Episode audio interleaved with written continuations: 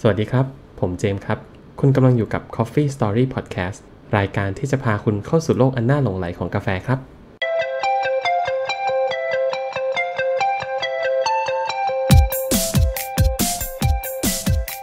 สวัสดีครับทุกคนกลับมาพบกันอีกครั้งนะครับกับ Coffee Story by The Proof Global Coffee ครับ สวัสดีครับพอดแคสต์ไล่สะดวกอีกแล้ว ใช่ใช่เราไม่ได้บอกแล้วเป็นรายปรักหรือว่าเป็นรายเดือนก็ บางทีก็เป็นรายอาทิตย์สองอาทิตย์สามอาทิตย์ แล้วแล้วแต่ว่าเราจะเป็นยังไงบ้างมีเวลาอะไรแค่ไหน แต่ก็ไม่ลืมทุกคนแน่นอนครับ เราพยายามที่จะทำอย่างดีที่สุดอยู่แล้วนะฮะสำหรับพอดแคสต์ของเราเนาะว่าช่วงนี้ก็มีหลายกระแสนะ ที่เราอัดอยู่ก็มีกระแสพศทั้งสองพระสงฆ์พระสงฆ์อ่า พระสงฆ์ทั้งทั้งสองรูปก็ถือว่าเป็นอะไรแปลกใหม่นะ ผมก็รู้สึกว่าเออ น่าสนใจแล้วผมก็ชอบเหมือนกับ คือความทุกคย่องนทราสต์มันตลกมากเลยนะ คือผมเข้าใจว่าคือถ้าเป็นคนอื่นคนอื่นอะก็ก็ก็ก็จะไม่ไม่ขำนี่ก็อาจจะเป็นอีกหนทางหนึ่งนะใช่คือใช่ศาสนาก็ปรับตัวนะ ให้อยู่ร่วมกับ อืมให้อยู่ร่วมกับแบบคารวาสรุ่นใหม่ ๆ ได้ใช่ใช่ที่ผมนะบอกมันทุกอย่างมันต้องมีวิวัฒน์เนาะคุณจะแบบแต่ติดแล้วหวังที่จะให้คนมาปรับเปลี่ยนตามคุณตลอดเนี่ย มันก็มันก็อาจจะไม่ใช่วิวัฒนาการของชาวดาร์วินนะ ทุกอย่างมันต้องมีวิวัฒนาการมีการเปลี่ยนไปอะไรเงี้ย แล้วถ้าคุณอยากคงอยู่ แน่นอนคุณก็ต้องปรับตัวใช่ปะผมว่าการปรับตัวเนาะทักษะอะไรเงี้ยเอออมก็ดี ช่วงนี้ก็เป็นช่วงของอะไรนะปะเรื่องอภิปรายไม่วางใจด้วยอะไรเงี้ยเนาะใช่เออก็นะครับ ก็เป็นอีกเรื่องหนึ่งที่ก็ทุกคนก็รู้ผลอยู่แล้วว่าเป็นยังไงต่อไปนะ ก็ไม่เป็นไรครับ เราเป็นกำลังใจให้กับชีวิตดี ๆ ที่ค่อนข้างไม่ลงตัว ก็ธรรมดานะผมว่าคืออภิปรายไม่ไว้วางใจเนี่ยพูดให้คนที่อยู่นอกฟังนะเพราะว่าคนในสภาใช่ถึงเวลาใช่โหวตคุณก็รู้อยู่แล้วแหละยกมืออะมันธรรมดาอย่าไปตื่นเต้นมากนะอันนี้ก็แต่ว่าฟังเป็นข้อรู้มูลๆแล้วกัก็นแบบ เพื่อที่คุณจะได้แบบเออไปเอาข้อมูลเรื่องนี้ไปแชร์กันต่อได้ เอ้ยแบบรัฐบาลพูดสิ่งที่ฝ่ายค้านพูดเอ้ยเรื่องจริงหรือเปล่าเรื่องมีมูลไหมแบบเออยังไงตรวจสอบข้อมูลกันเออแบบอืมร่วมกันตรวจสอบนะไม่เป็นคนที่ทำงานให้คนที่เขามาแชร์ให้คุณเออใช่ก็ข้อมูลต่างๆ ยังไงก็ตามผมว่าก็ แล้วแต่ความความคิดวิเคราะห์ความเชื่อ เอาไปศึกษาต่อ ผมก็ไม่เชื่อว่ามันจะถูกทั้งหมดหรือผิดทั้งหมดอืมอะไรอย่างเงี้ยแล้วแต่วิจารณญาณว่ามันมันเป็นยังไงบ้างเนาะมันก็เหมือนกับสิ่งที่เราเล่ามาโดยตลอด ที่ส่วนใหญ่จะเป็นข้อมูลที่ผิด เดี๋ยวข้อข้อมูลเนี่ยก็ก็ก็พอใช้ได้เอพออใช้ได้เออมันก็ยังมีแบบ based on story บ้างมีอะไรมา support เนาะก็อย่าเชื่อเราหมดแล้วกัน ผมพยายามจะบอกว่า เอา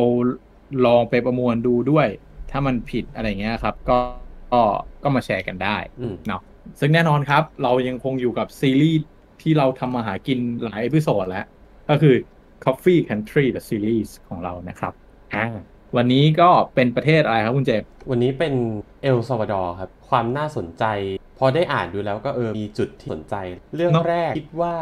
น่าจะควรพูดถึงเนี่ยก็คืออะก่อนอื่นเอลซาวาดอร์เนี่ยคืออยู่ในโซนเดียวกับประเทศที่เราวนๆอยู่ก่อนหน้าอเมริกากลางนะจริงๆเราเกือบจะเกือบจะครบแล้วนะตรงเนี้ยตั้งแต่อเมริกาใต้ใช่ไหมโคลัมเบียที่แล้วก็ไล่ขึ้นมาปานามาคอสตาริกาฮอนดูรัสอืมซาวาดอร์เนี่ยเทียบกันในโซนเนี้ยเอลซาวาดอร์เล็กจิ๋วอืมมากเนื้อที่คือถ้าใช่ไหมใช่ใช่อืมคือถ้าดูดูพื้นที่ในกูเนี่ยคุณจะเห็นเลยว่าเยอะมาก ผมว่านะฮอนดูรัสนี่สามเท่าสี่เท่าครึ่งของที่พรมแดนเขาอยู่อืมประเทศแบบเล็กเลยอะแต่ว่าเอลซาวาดอร์ใช่ใช่ เอาจุดแรกที่คุยกันก่อนคุณอืมเจมส์เอาเป็นเรื่องแบบในอดีตก่อนแล้วกันเนาะแล้วเดี๋ยวเราค่อยปูมาปัจจุบันจได้จริงๆ ใช่ไหมในในเล่าให้ฟังหน่อยดีครับเอลซาวาดอร์ในอดีตนี้มันเป็นยังไงบ้างเอ่ออันนี้ข้อมูลจาก coffeehunter.com นะเอลซาวาดอร์เนี่ยเขาเคยเป็นประเทศที่เรียกว่าปลูกกาแฟเยอะมาก ธุรกิจแรกของการปลูกเริ่มแถวๆ ช่วงปลายยุค 1880ก็กลายเป็นเหมือนกับหัวหอกในการส่งออกของเขาเลย พอปี 1920เนี่ยเรียกได้ว่าของส่งออกในบรรดาการส่งออกทั้งหมดเนี่ย 90%ของเอลซาวาดอร์เนี่ย90%เป็นกาแฟ ปลูกเยอะมากเนาะปลูกแบบโหแบบเยอะมากเออเทียบสัดส่วนกันแล้วแบบ แต่จริง ๆ โซนนี้เขาก็สไตล์ประมาณอย่างนี้เยอะมากนะคุณแบงค์ใช่อืมมีมีหลายประเทศที่ประวัติศาสตร์หน้าตาจะประมาณอย่างนี้ เริ่มทำเสร็จปุ๊บทำเสร็จปุ๊บพอมันฮิตมันดังปุ๊บก็เรียกว่ากินส่วนแบ่งของการส่งเยอะมาก อืมอืมใช่ส่งออกอย่างเดียว ประเทศไม่กินด้วยปลูกเพื่อส่งออกปลูกเพื่อขายเอใช่ไหมอเออ ใช่ใช่พอล่วงเวลาเวลาล่วงมาเนาะล่วงเลยมาปี 1970 ตอนนั้นเนี่ยเอลซาวาดอร์เขาเรียกว่าเป็นผู้ผลิตกาแฟอันดับ 4 ของโลกอืมซึ่งเมื่อเมื่อคุณลองดูขนาดประเทศ ถ้าใครเปิด Google Map ดู เมื่อคุณเทียบขนาดของประเทศแล้วเนี่ย โอ้โห แบบไม่น่าเชื่อนะว่าประเทศไซส์เนี้ยจะสามารถส่งออกกาแฟได้แบบอันดับ 4 แต่ว่าก็ ในช่วงหลังๆ พอหลังจาก1970 มาเนี่ย มันก็ไปถึงเกิด civil war เนาะสงครามภายในเอลซาวาดอร์นะในช่วงปี 1979 เป็นถึงปี 1992 สงครามเนี่ยคุณแน่นอนคือมันส่งผลกระทบหลายอย่าง คือนอกจากธุรกิจค้าขายอาวุธเนี่ยทุกอย่างมันก็แย่นะเอออืมเพราะฉะนั้นแบบหลังจากสงครามอีกกว่า ประเทศจะฟื้นฟูฟื้นตัวขึ้นมาเนี่ยช่วงนั้นก็การธุรกิจการขายเนี่ยก็ได้รับผลกระทบไปเยอะ อืมนั่นแหละ หลังจากนั้นก็คือกลายเป็นประเทศที่แบบตกลงไปนะอันดับการส่งออกกาแฟ หรือแบบกาแฟต่างๆ ก็ ก็ลดน้อยถอยลงไปครับคือพอหลังจากที่สงครามจบแล้วตอนปี 92 เนี่ยก็ยังก็ยังเรียกว่า struggle ก็ยังคือสงครามเพิ่งจบอะคุณแบบกว่าจะประเทศจะฟื้นกว่าจะเนาะอืม post war อะครับ มันยาวนานแน่นอน ใช่อะแต่พอหลังจากนั้นก็คือแบบเขาต้องค่อยๆปรับตัวขึ้นมาใช่ไหมใช่เรื่องของการแบบปรับตัวปรับจูนเอออะถ้างั้นพอเล่าประวัติโดยสังเขปรู้แล้วว่าจริงๆเขาเคยเป็นแบบ เรียกว่าระนาดมือเอกมาก่อนอ่าของวงการกาแฟเลยนะ เป็นแบบต้นๆเลย แล้วจริง ๆ ความความเก่งของเขาเนี่ย มันอยู่ที่กาแฟอาราบิก้าแบบไหนคุณเจเออไหนลองอธิบายตรงนี้ให้ฟังหน่อยสิเรื่องเนี้ยผมคิดว่าเป็นข้อมูลอีกข้อมูลหนึ่งที่แบบเออผมมีโอกาสมาแล้วก็นึกออกกาแฟที่ปลูกส่วนใหญ่เออในเอลซาเป็นกาแฟที่เรียกว่า Bourbon เป็นวาไรตี้หนึ่งเป็นวาไรตี้หนึ่งของอาราบิก้านะเฮ้ยงั้นก่อนก่อนจะไปถึงแบบวาไรตี้อะผมฟังไม่เข้าใจเลยวาไรตี้มันคืออะไรแหมนี่อุตส่าห์ปูเออให้ขอบคุณมากครับ คือจริง ๆ ไม่ใช่แค่ไม่ไม่ใช่คุณแบงค์เนาะจริง ๆ คือเราเนี่ยคือเราเราสองคนเนี่ยก่อนหน้าสองคนเนี่ยก่อนหน้าที่จะอัดเนี่ยเรานั่งคุยกันว่าเคยได้ยินคำว่าวาไรตี้เยอะมากอันนี้เหมือนแทรกแถมๆไปเนาะนอกจากของเอลซาวาดอร์วาไรตี้พูดถึงเนี่ยคืออะไร คุณแบงค์ก็เนี่ยอืมส่งรูปการจัดลำดับชั้นของสิ่งมีชีวิตมาให้ผม ถ้าใครเคยเรียนชีววิทยาตอนมปลาย อาจจะเคยได้ยินคำว่าไฟลัมเออไฟล่ำหรือถ้าไฟใครล่ำเคยได้ยินเอ่อคนคุยกันเวลาบอกว่าเอ๊ะนี่มันสปีชีส์ไหนอะคือคำว่าไฟลัมอืมหรือคำว่าสปีชีส์เนี่ยคือมันเป็นวิธีการคลาสจัดแบ่งลำดับของชั้นในของสิ่งมีชีวิตเนอะเอออมแต่ว่าสำหรับคนเราที่เป็นไหนก็ไม่ต้องรู้นะครับ ก็เอาเป็นว่าในร่มใหญ่ ๆ เรามีอาราบิก้าเนาะซึ่งอาราบิก้าเป็นพืชตระกูลหนึ่งนะอืมแล้วข้างในอาราบิก้าเนี่ย ก็มีวาไรตี้ที่ชื่อเบอร์เบิร์นตัวนี้แหละอะหลายๆอย่างถ้าไงอันนี้ผมขอเปรียบเทียบแล้วกัน ถูกผิดอีกเรื่องหนึ่งนะอ้าวอันนี้ไม่ชัวร์แต่อยากให้แบบทุกคนเห็นภาพแล้วกันว่าลักษณะมันประมาณไหนเนอะผมว่ามันคล้ายๆกับทุเรียน คือเหมือนกับขึ้นชื่อว่าทุเรียนอะแต่คุณก็มีแบบหลาย ๆ อย่างใช่ไหมมันคือสปีชีส์ทุเรียนแหละใช่ปะแต่แบบอะทุเรียนก็มีทั้งหมอนทอง ก้านยาวชะนี อะไรอย่างเงี้ย เดี๋ยวผมไป search ให้แต่ผมก็น่ามั่นใจเฮ้ยว่าเนี่ยแหละ มันคือวาไรตี้ของทุเรียน มันก็เหมือนวาไรตี้ของกาแฟ เออ ก็คืออาราบิก้าก็ต้องแบ่งเป็นแบบ Bourbon แบ่งเป็นอะไรอย่างเงี้ย ซึ่งจริงๆ ไออาราบิก้าโรบัสต้าอะไรเงี้ย มันอาจจะเหมือนก้านยาวหมอนทองนะ แต่ข้างในของแบบก้านยาวหมอนทองก็ยังมีแบบย่อยๆอีกอะ เออที่ที่ต้องไปจัดเนอะเพราะหมอนทองกับก้านยาวมันก็เห็นได้ชัดว่าเออแบบรูปทรงนู่นนั่นเปลี่ยนไปใช่ปะซึ่งจริงๆแต่ก็ข้างในเขามันก็แบบมีเกณฑ์ของเขาอะนะ ผมก็ไม่ค่อยรู้รายละเอียดมากเพราะว่าผมอืมคือมหลังจากมปลายก็ไม่ได้เรียนชีววิทยาอีกเลยเออก็ไม่ค่อยมีความรู้เรื่องพฤกษศาสตร์เท่าไหร่ก็ไม่กล้าพูดเยอะเดี๋ยวเดี๋ยวเขาจะตีมือเอาว่าแบบไม่ไม่รู้เดี๋ยวโป๊ะเดี๋ยวโป๊ะ จับจับได้ใช่ไม่โป๊ะได้ยังไง เดี๋ยวโดนตีหลังแอ่นเออดูว่าเออพูดไม่รู้เรื่องนี่หว่านี่หว่าพูดซี้ซั้วเออก็เท่าที่หาข้อมูลมาก็คือประมาณนี้อืมใช่อะแต่เดี๋ยวให้เห็นภาพว่าเออจริง ๆ มันมันเป็นหนึ่งในวาไรตี้ของอาราบิก้าใช่ไหมครับใช่ Bourbon ในใช่จริงๆในแล้วแล้วก็อีกเรื่องหนึ่งเนาะหลังจากถัดจาก Bourbon มาเนี่ยก็จะมีอีกตระกูลหนึ่งที่เรียกว่ายังไง mutate มาเนาะเออกลายพันธุ์มาจาก mutate เบอร์เบิร์นเนาะก็คือพากาส ซึ่งใครเคยได้ยินต้องเคยได้ยินคำว่าเออ พาคามาร่าเนาะอ่าใช่ ตอนแรกกำลังจะให้ทายเลยที่พาคาสเนี่ยคุ้นคุ้นๆไหมอ่าใช่ไหมถ้าพาคาสอาจจะไม่คุ้นใช่ไหมแต่คุณเจมส์บอกแล้วอืมพาคามาร่าเนี่ย ทุกคนน่าจะคุ้นเคยอ่าน่าจะเคยได้ยินชื่อ ไม่ว่าจะได้ยินชื่อในฐานะของชื่อของร้านกาแฟหรือชื่อของวาไรตี้กาแฟเนาะอืมใช่แล้วครับนะซึ่งพาคามาร่าเนี่ยก็เป็นพันธุ์ที่ผสมมาจากไอ้เจ้าตัวพาคาสตัวเนี้ยกับกาแฟอีกตัวหนึ่งกับกาแฟ อีกวาไรตี้หนึ่งละกันของอาราบิก้าเนาะเออมันอ่านว่าอะไรคุณเจมส์อ่านให้ผมฟังสิตอนเนี้ยคือ คือพออ่านเสร็จปุ๊บก็คือเตรียมตัวจะโดนตีแล้วเหมือนกันนะคือกาแฟไอ้วาไรตี้เนี่ยมันอ่านว่ามาราโกจิเปอืมอ่า ถ้าใครเรียนโปรตุเกสแล้วรู้สึกว่าผมออกเสียงไม่ใกล้เคียงก็ก็ขอโทษทีผมไม่ได้เรียนโปรตุเกสเออไม่ได้เรียนชีวะด้วยแล้วก็ไม่ได้เรียนโปรตุเกสด้วยเออเนื่องจากพาคาสใช่ไหมกับมาราโกชิเปพาคามาดาพาคามาระรวมกันก็เลยกลายเป็นนี่แหละพาคามาดา นี่มันสมาสนธิที่มีภาษาไทยเอามาก็ใกล้คือเคียนั่งนแหละด้วยก็คือเอาคำว่าพาคากับคำว่ามาร่ามาเลยได้พามาร่าอืมซึ่งปาคามาร่าเป็นหนึ่งในวาไรตี้ใช่ไหมใช่ดั้งเดิมที่เกิดจากเอลซัวาดอร์อืมจริง ๆ ตอนนี้ก็ผมคุยกับคุณแบงก์ก็เห็นว่าเขาก็ปลูกกันหลายที่แล้วนะ ปลูกกันทั่วแล้วแหละใช่แต่ว่าใช่ก็คือเหมือนอาราบิก้าของเอธิโอเปียคุณเวลา ที่คุณกินพาคามาร่าคุณก็จะอ๋อเอลซาวาดอร์เนี่ยคือบ้านเขาอยู่อ่าแต่บางทีอยู่ที่นี่แต่ไปโตที่อื่นมีเยอะแยะใช่ไหมเหมือนปานามาเกชาอะไรอย่างงี้ ใช่เออที่ดัง ๆ ใช่ไหมอ้าวเออเกชาเกิดที่เอธิโอเปียอืมแต่ไปอร่อยที่สุดที่ปานามาปานามาอาจไปขึ้นชื่อที่นั่นใช่ไหมใช่ก็เป็นไปได้ใช่ไหมครับเกิดที่นี่ไม่ได้หมายความว่าคุณจะโตที่นี่ อ่า เกิดที่นี่ไม่หมายความว่าคุณเก่งที่นี่อืมคุณอาจไปเก่งที่อื่นใช่ไหมมันก็เหมือนพวกเราก็อาจจะไปเป็นประชากรของโลก อ่าอาจจะแทนที่เป็นสามารถไปแบบเป็น competitive workforce ในอื่นก็ได้ถ้ามีโอกาสแล้วอ่าอะอะไรประมาณนั้นเราก็จะไม่เมนชั่นกันนะฮะ อ่าถ้าไปไกลกว่านี้เดี๋ยว เดี๋ยวเขาจะไม่ให้เราอยู่ประเทศอะเดี๋ยวเขาก็เขาก็ไล่อีกเออไม่ดีไล่ก็ไล่ก็ไล่ไปอยู่ อ่าเดี๋ยวเดี๋ยวเดี๋ยวเราจะโดนไล่แล้วเอองั้นกลับมา เพราะฉะนั้นอืจมริงๆแล้วอย่างที่คุณเจมส์พูดก็คือความโดดเด่นของด้านสายพันธุ์หรือวาไรตี้ของกาแฟก็มาจากที่นี่เหมือนกันเนาะอืไม่ว่าจะเป็น Bourbon เนี่ยผมว่าทุกคนเคยได้ยินบ้างแหละ เล็กน้อยไม่ได้มีแบบคำว่า Red Bourbon อะไรอย่างอ่าเงี้ย Bourbon Pacas Pacamara เพราะฉะนั้นเริ่มเห็นแล้วนะ เราปูทางมาว่าเฮ้ยจริงๆของมันไม่ธรรมดาอืมแต่คราวนี้ก็มีอีก storyline ใช่ไหมว่าอ่าเราคนที่มันเคยเก่งมันจะกลับมาเก่งได้ยังไงใช่ป่ะอ่าเอออันนี้เราก็เอามาจากอีกซอสหนึ่งเนาะคุณเจมส์เนาะ Perfect Daily ใช่ไหม Grind ใช่ไหมอ่า perfect daily guide แล้วอืมแล้วเรากลับมาว่าเฮ้ยแล้วหลังจากนั้นเนี่ย หลังจากที่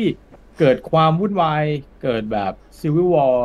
ต่างๆ เขาพยายามจะ recover กับมันใช่ปะก็หลังจากนั้นอย่างที่คุณเจมส์เล่าไปนะครับ คือพอ civil war เกิดขึ้นเนี่ย มันก็มีข้อจำกัดต่างๆ มากมายเนาะเรื่องการปฏิรูปที่ดิน การถือครองที่ดินก็จำกัดลงใช่ไหมครับ ผมไปอ่านที่ไปอ่านมายุคก่อนที่เขาจะปฏิรูปที่ดินคนพื้นที่แบบเป็นเจ้าของที่ดินแบบ 6,000 เฮกตาร์ 6,000 เฮกตาร์นี่พันคูณห กก็ประมาณผมสามหมื่นหกพันไร่เออ6,000ตาร์อ่า37,500ไร่โดยคูณด้วย6.25เนาะเอออันนี้37,000ไร่เหรออันนี้เราอยู่ที่ประเทศเอลซัลวาดอร์ใช่ไหมเออซึ่งเอลซัลวาดอร์ที่ที่เป็นประเทศเล็ก ๆ ด้วยนะ การที่ใช่ไหมคนแบบแค่หยิบมือหนึ่งเป็นเจ้าของที่ดินแบบ37,500ไร่เนี่ยนั่นแหละมันก็เหมือนกับเออพอช่วงหลังสงครามเขาก็เลยมีการแบบปฏิรูปแล้วก็ใช่ไหมออก กฎหมายใช่การปฏิรูปที่ดินการถือครองที่ดินอะไร จนปัจจุบันเนี้ยก็ลดไซส์คือลงฟาร์มส่วนใหญ่ในประเทศเนี่ยก็ใช้พื้นที่แบบน้อยกว่า20เฮกตาร์เนอะอืม ก็เป็นฟาร์มขนาดไม่ไม่ใหญ่มากแต่ผมว่าก็ก็ไม่เล็กนะร้อยยี่สิบห้าไร่ร้อยยี่สิบห้า125ไร่ไร่ก็125ไร่ร้อยไร่ก็ไม่เล็กครับเออร้อยร้อยไร่ก็ไม่เล็กอะครับไม่เล็กปลูกครับปลูกข้าวร้อยไร่เออแต่เนื่องจากเป็นไม้ยืนต้นเนาะก็อะอืมเราอาจจะเป็นอีกเรื่องหนึ่งแต่อย่างที่บอกพอมันเริ่มมีการปฏิรูปแสดงว่า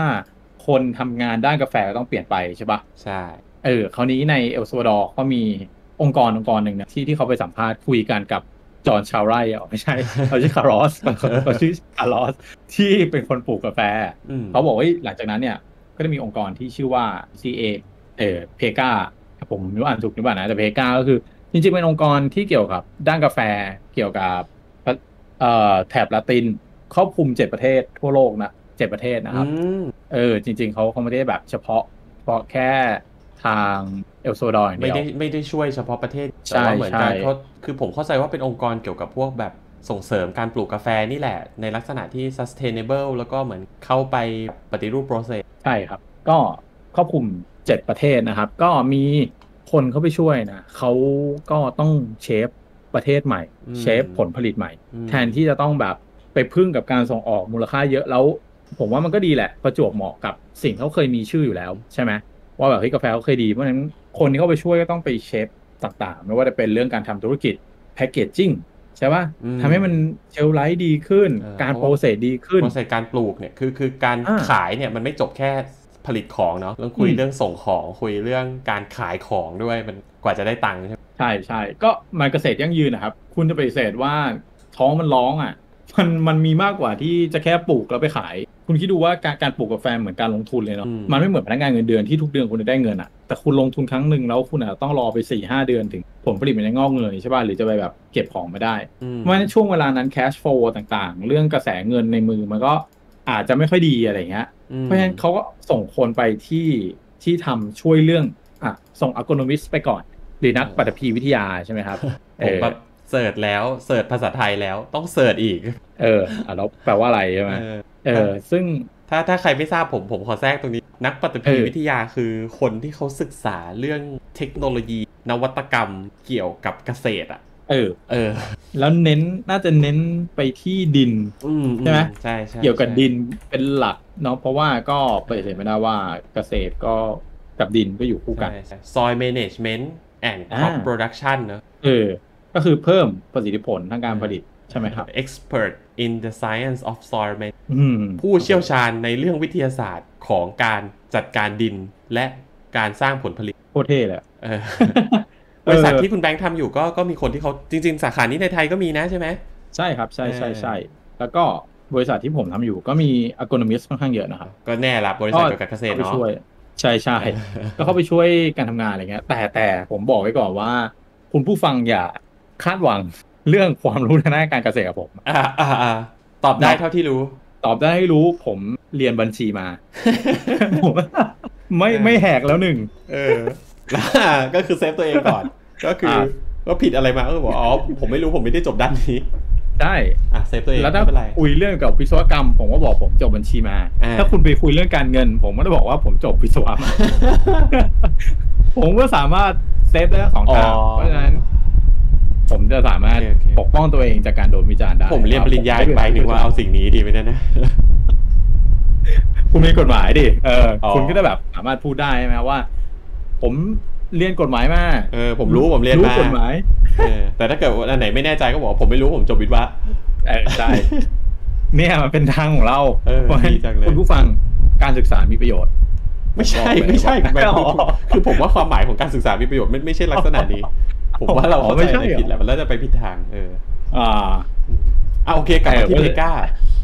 อืมเพราะฉะนั้นเพกาเขาเขาเลยเนี่ยครับ ส่ง a g r o n o m i s t เข้าไปสำรวจเข้าไปช่วยปรับปรุงพันธุ์แล้วก็นอกจากนั้นก็ยังส่งความรู้ไปเรื่องเกี่ยวกับเรื่องเงินเรื่องอะไรอย่างนี้ด้วยอืมซึ่งเรื่องเงินเนี่ยเขาเขาเปลี่ยนรูปแบบใหม่ อย่างที่บอกเรื่องเรื่องกระแสเงินสดมีปัญหาใช่ไหมอืมแล้วปกติเนี่ย เกษตรกรก็จะได้เงินตาม seasonal คือคือตามฤดูกาลการเก็บเกี่ยวขายล็อตเขาก็หนึ่งเปลี่ยนเก็บแบบล็อตหนึ่งขาเอยอล็อตหนึ่งล็อแล้วตก็ได้หนึ่งเงินก้อนเนาะใช่ อันนี้ก็เปลี่ยนใหม่ว่าเฮ้ยเป็นแค่ถุงสองถุงไม่เยอะมากก็ก็ซื้อได้อืมหรือแบบจัดการการให้เงินระหว่างทางก็ได้คือระหว่างคุณ process อยู่อย่างเงี้ยเราคิดว่าเฮ้ย process คุณไม่มีปัญหาอยู่แล้วอะมก็ซื้อก็ให้เงินเลยให้เงินสดก่อนเลยก็ได้อืมหรือเรื่องเครดิตเรื่องอะไรเงี้ย ผมว่าดีนะ คือ ค่อนข้างเข้าใจ pain point เนาะอ่าอ่าใช่ใช่ใช่ป่ะมันมันมันมันตอบโจทย์อะมันทำให้เกษตรกรแบบเนี่ยเนาะก็ได้เงินมาเพราะ เพราะมันเก็บเสร็จแล้วแล้วผลผลิต มันไม่น่าจะผิดพลาดเยอะอะมคือถ้าถ้าคุณนึกภาพถ้าเป็นอย่างไทย โอ้โหปลูกมาตั้งนานสมมติโดนน้ำท่วมไปหมดเลยเนี่ย นี่มันแบบเจ็บใจอะนะเป็นเป็นอาชีพหนึ่งที่แบบผมรู้สึกว่าผมไม่มีโน้ตฮาวเกี่ยวกับเรื่องนี้เลยอะแบบเป็นอาชีพหนึ่งที่รู้สึกว่าเอ้ยถ้า ถ้าต้นตระกูลทำอยู่ก็อาจจะทำอาจจะศึกษา แต่ว่าไม่กล้าลงไปเล่นเลย เป็นสนามที่ผมรู้สึกว่ามันน่ากลัวมาก เพราะว่าหลาย ๆ อย่างคือฟ้าฝนอย่างเงี้ยมันไม่อยู่ในอำนาจของผมเลยอะใช่ใช่เออเพราะฉะนั้นแบบใช่แบบเนี่ยผมกลัวเหตุแบบเนี้ยคือสมมติว่าโอ้ยตั้งใจปลูกจะปลูกมาซะดิบดีดูแลเอาใจใส่ถึงเวลาน้ำท่วมตุ้มที่ทำมาคือหายหมดเลยเลยนะหมดเลยนะเออหมดแล้วตัวค่าหมปุ๋ดยตัวอะแต่ว่าค่ายา ต้นทุนที่จ่ายไปแล้วอะ มันก็เลยอืมเป็นสนามที่บอกโอ้โหเกษตรนี่เป็นสนามที่น่ากลัวมาก แต่ว่าสำหรับอันนี้ใช่เขาก็เขาก็เข้าใจเกษตรกรนะว่าแบบเอ้ยงั้นไม่เป็นไรแบบ ไม่ต้องรอขายทั้งล็อตก็ได้ คุณก็เก็บไป เก็บมาขายส่วนขายไปเออเก็บอืมถ้าตรงไหนคุณเก็บมาขายก็ขาย เราก็ซื้อแบบเป็นล็อตย่อยๆไป ถ้ายังเก็บยังแบบยังเก็บเกี่ยวอยู่ยัง process อยู่เอ้ยไม่เป็นไรไม่ว่ากันเพราะอย่างที่ว่าเนาะคุณแบงค์คือการ process เนี่ยบางทีมันกินเวลานะใช่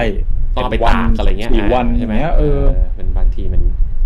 เออระหว่างนั้นถูกก็เอ้ยได้เงินมาก่อนเอาเงินมาหมุนก่อนเอออืมช่วยใช่เกษตรกรเป็นเรื่องเนาะใช่แล้วก็หลังจากนั้นเขาก็เริ่มปรับปรุงพันธุ์แล้วอย่างที่เราบอกมาในหลาย ๆ พอดแคสต์หลาย episode เนาะอืมคือมันมี process ที่เปลี่ยนแปลงไปอะแล้ว process บางอันที่ wash เนี่ยมันทำง่ายใช่ไหมอืมอย่างแบบพวก honey process หรือแบบ พวกด y โปรเซสมันมันอาจจะยากจนเรียกได้ว่าในการทำแล้วกัน อ่า ก็คือมันต้องหวังพึ่งแดดหวังพึ่งอะไรอย่างเงี้ยเนาะเพราะฉะนั้นพอมันมันกลายเป็นว่าในยุคเนี้ย dry กับ honey มันกลับมา อืมเกษตรกรเขาพร้อมที่เปลี่ยนรูปแบบนะาอะไรใช่ที่มันใช่แบบขายได้เงินทำกำไรเป็นกระแส เขาก็ไปปรับปรุงบอกเฮ้ยตอนเนี้ย ตอนนี้รูปแบบโปรเซสนี้กำลังเทรนด์ตลาดตอนนี้กำลังมาเออกำลังมา ในซีซั่นหน้าเขาก็เปลี่ยนเลยครับ คืออาจายมากเราบอกว่ามีความ agility ตอบสนองต่อต่อตลาดสูงเนี่ยอืมผมก็คิดว่ามันเป็นมันเป็นเสน่ห์มันเป็น characteristic ที่ดีของการทำธุรกิจนะอืมเนาะเพราะว่าคุณก็ต้องแบบชิฟไปหา opportunity ที่มันกว้างขึ้นใช่ป่ะคือพูดถึงเรื่องเออแล้ว process เกษตรน้อยเนี่ยคือยอมรับโอเค คือกาแฟอาจจะเป็นไม้ยืนต้นเนาะแต่ว่าอืมเวลาคุณเก็บเกี่ยวเนี่ย process มันเป็นคนละเรื่องถูกไหม season นี้ใช่คุณเก็บ แล้วคุณจะ process แบบนึง ในขณะเดียวกัน season หน้าคุณอาจจะสามารถเปลี่ยนวิธี process ได้เลย โอเค อาจจะไม่ได้เลยแบบได้เลย แต่ว่าอันดีก็แต่แบบก็ก็สามารถที่จะ shift ไปได้เมื่อคุณเห็นว่าเฮ้ยเทรนด์ตลาดมันมาอย่างนี้แล้วอะ่ะเราก็สามารถที่จะแบบเฮ้ยอาจารย์เอ้ยเราลองปรับตัวเลยเอ้ยเปลี่ยน shift มาเกษตรกรหลายๆรายในเอลซัลวาดอร์ก็คือมี process ประมาณอย่างนี้เนาะคือแบบเฮ้ยเทรนด์โลกกำลังมาว่ะไอ้ฟาร์มนู้นเขาทำ honey process กันแล้วแบบราคามันดี เออเราลองบ้างไว้ season หน้า เราลองเอาปรับมา honey process ดูบ้างอะไรเงี้ย อืม ถ้างั้นเรามีเรื่องอะไรที่อยากคุยเรื่องเกี่ยวกับเอลซัลวาดอร์อีกไหมฮะ เออ มีอีกเรื่องหนึ่งครับ คือที่ผมอยากจะเสริมคือเรื่องแบบ quick fix เนาะ เรื่องแบบ feedback ครับ คือ agronomist หรือนักปฐพีวิทยาของเพกาเนี่ย คือ process อีกอย่างหนึ่งสิ่งหนึ่งที่เขาทำกับเกษตรกรที่เขาไปที่เข้าร่วมโปรแกรมเนี่ยนะครับ ก็คือเขาแบบ ในบทความเขาใช้คำว่า close the loop คือหมายถึงว่าเวลาคุณเอาอืมโปรดิวเซอร์เอาผลผลิตมาปุ๊บ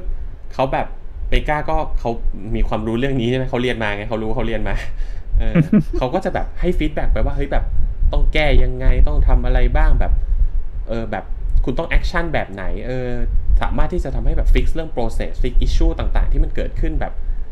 ย่อยๆ ระหว่างทางได้อะซึ่งผมคิดว่าเรื่องนี้ก็เรื่องการให้ feedback ก็เป็นเรื่องดีแล้วก็น่าสนใจเหมือนกันนะ ครับบางทีแบบเพราะว่ายิ่งเนาะยิ่งยิ่งยิ่งยิ่ง feedback เร็วๆ มันทำให้เราปรับตัวทันใช่ไหมซึ่งมันก็ปรับกับเข้ากับสิ่งที่คุณแบงค์พูดไปว่าการที่เขาแบบเหมือนกับล็อตเล็ก ๆเขาก็ซื้ออย่างเงี้ยมันก็ทำให้เหมือนกับเอ้ยคุณขายล็อตเล็กไปก่อนอ๋อเอ้ยล็อตนี้มันมีปัญหาเรื่องนี้เรื่องนี้อะล็อตหน้าคุณแก้ใหม่ปุ๊บมันก็แบบเหมือนกับrespond ที่แบบเร็วกว่าที่แบบคุณจะรอยกทั้งล็อตแล้วก็แบบอ้าว process มันมาผิดพลาดทั้งล็อตอะไรเงี้ยมันก็ก็จะแย่ใช่ไหมอืมก็นั่นแหละครับเป็น อีกเป็นอีกเรื่องหนึ่งที่อยากเพิ่มเติม อะโอเค ถ้างั้น คุณแบงค์ว่าไง มีอะไรอีกไหมสำหรับเอลซาวาดอร์ ผมว่าน่าจะประมาณนี้นะ ก็มีอย่างหนึ่งที่ผมจะ suggest็คือ ผมต้องไปหากินบ้างละก็เลยบอกว่ามันมันเริ่มเห็นผ่านตาอ่าคือผมเริ่มเห็นว่าแบบในที่สุดเขาก็เริ่ม export มาในประเทศไทยมากขึ้นอืมเออ เราก็แบบน่าจะมีโอกาสได้ลองกันมากขึ้นนะอาจจะเพราะว่าเราเพิ่ง import ด้วยมั้งผมเพราะว่าส่วนใหญ่กาแฟที่ export เนี่ย export ให้อเมริกาอ่าเออ เป็นไปได้แล้วแบบเหมือนมี green bean ที่เขาเริ่มมาคั่วมากขึ้นอะอืมผมรู้สึกเฮ้ยอาจจะเป็นโอกาสละงั้นเดี๋ยวเราต้องมาลองกันบ้างว่าคนที่เคยส่งกาแฟ ส่งออกเป็นอันดับสี่คนที่เป็นประเทศต้นกำเนิดของ Pacamara ชื่อดัง ประเทศที่แบบปลูกสายพันธุ์ Bourbon มากกว่าที่อื่นเนี่ย กาแฟเขาเป็นยังไงอ่าเนาะ แต่ทั้งนี้ก็อย่างที่คุณเจมส์และหลายหลายๆ episode ที่เราย้ำนะว่า การที่กาแฟดีอย่างเดียวเนี่ยมัน มันอาจจะไม่ใช่ทั้งหมด เพราะว่าสิ่งสำคัญก็คือคนคั่วต้องดีด้วย อืมใช่ไหมอ่าตอนช่วงที่เราหาข้อมูลก็แบบมันมีเรื่องแบบเรื่อง region การปลูกเรื่องอะไรอย่างนี้เนาะแบบผมก็นั่งคุยกับคุณแบงค์ว่าคุณแบงค์เอาจริงแบบ เวลาเราปลูกอะ่ะเอ้ยไม่ใช่เวลาเราปลูก เวลาเราจะซื้อไปซื้อกินอะ่ะเขาก็หนึ่งคือ เราบอกว่ามีเจ็ด region สำคัญ เวลามา กาแฟมาถึงมือเราบางทีเขาไม่มีให้เราเลือกทั้งเจ็ด region นั่นประการที่หนึ่งประการที่สองก็คือแบบระหว่างทางมันมีอีกหลายเรื่องเลยอะ่ะที่จะทำให้แบบสิ่งนี้มันมันมันเปลี่ยนมันข้อมูลที่เราได้มันอาจจะไม่ตรงกับรสชาติที่คุณได้กินจริง ๆ คุณเอาอืมแบบ green bean เดียวกัน เอาใส่มือของ roaster สองคนคั่วในระดับเดียวกัน quote unquote ระดับเดียวกัน เช่นคั่วกลางเหมือนกัน บางทีหนึ่งกลางไม่เท่ากันสองก็คือ วิธีลักษณะหรือเทคนิคเฉพาะตัวอะไรมันมันมีมันมีปัจจัยอื่น ๆ อีกเยอะ เราก็เลยแบบเยอะเรื่อง region ไม่ต้องบอกเขาได้ไหมอะไรเงี้ยเออใครสนใจเพก็ราะว่าก็บอกเดี๋ยวแปะไปลิงก์ไว้แล้วกันครับ เดี๋ยวก็ก็ได้สนใจไปลองอ่าน ส่วนในบทความที่เราเอามาก็เนี่ยแหละครับ เชื่อตามนายกอืมก็คือเราใช้ Google ใช้เป็นประโยชน์ Google ใช่ใช่ใช่หลาย ๆ อย่างมันก็อาจจะยังแบบไม่ได้ผ่านประสบการณ์จริงนะ แต่มันเป็นเรื่องน่าสนใจ แล้วก็บวกกับ เรียกว่าประสบการณ์ของเราในบางส่วนเอามาเล่าให้ทุกคนฟังอืมเชื่อมโยงแล้วกันเนาะนะ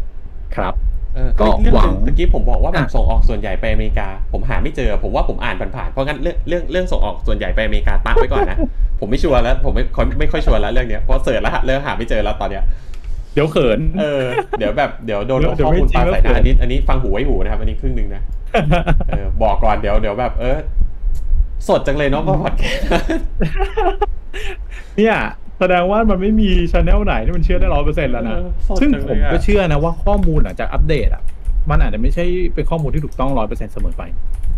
จริงอืมๆมันก็ก็ต้องแบบมันเป็นณตอนนี้อะไรเงี้ยเนาะแต่ไอ้เรื่องนี้ไม่เกี่ยวกันเพราะว่าเราอันไม่นี้รู้คืออาจจะอาจจะไม่จริงนะช่วงเวลาไหนเลย แต่ว่าแบบจำผิดเฉยๆไม่เกี่ยวเออพาดีอะเออนะครับ เพราะฉะนั้นฟังหูไว้หู แต่เรื่องส่วนใหญ่เป็นเรื่อง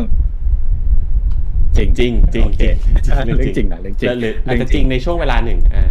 อ่าใช่จริงในช่วงนั้น โอเคเลยถ้างั้นก็ขอให้ทุกคนมีมีความสุขกับการทานกาแฟความสุขกับการฟังเราเนาะก็นานๆมาที แต่ก็เราก็พยายามมานั่นแหละ ทุกครั้งที่มันที่มันมีโอกาสที่ได้คุยในเรื่อง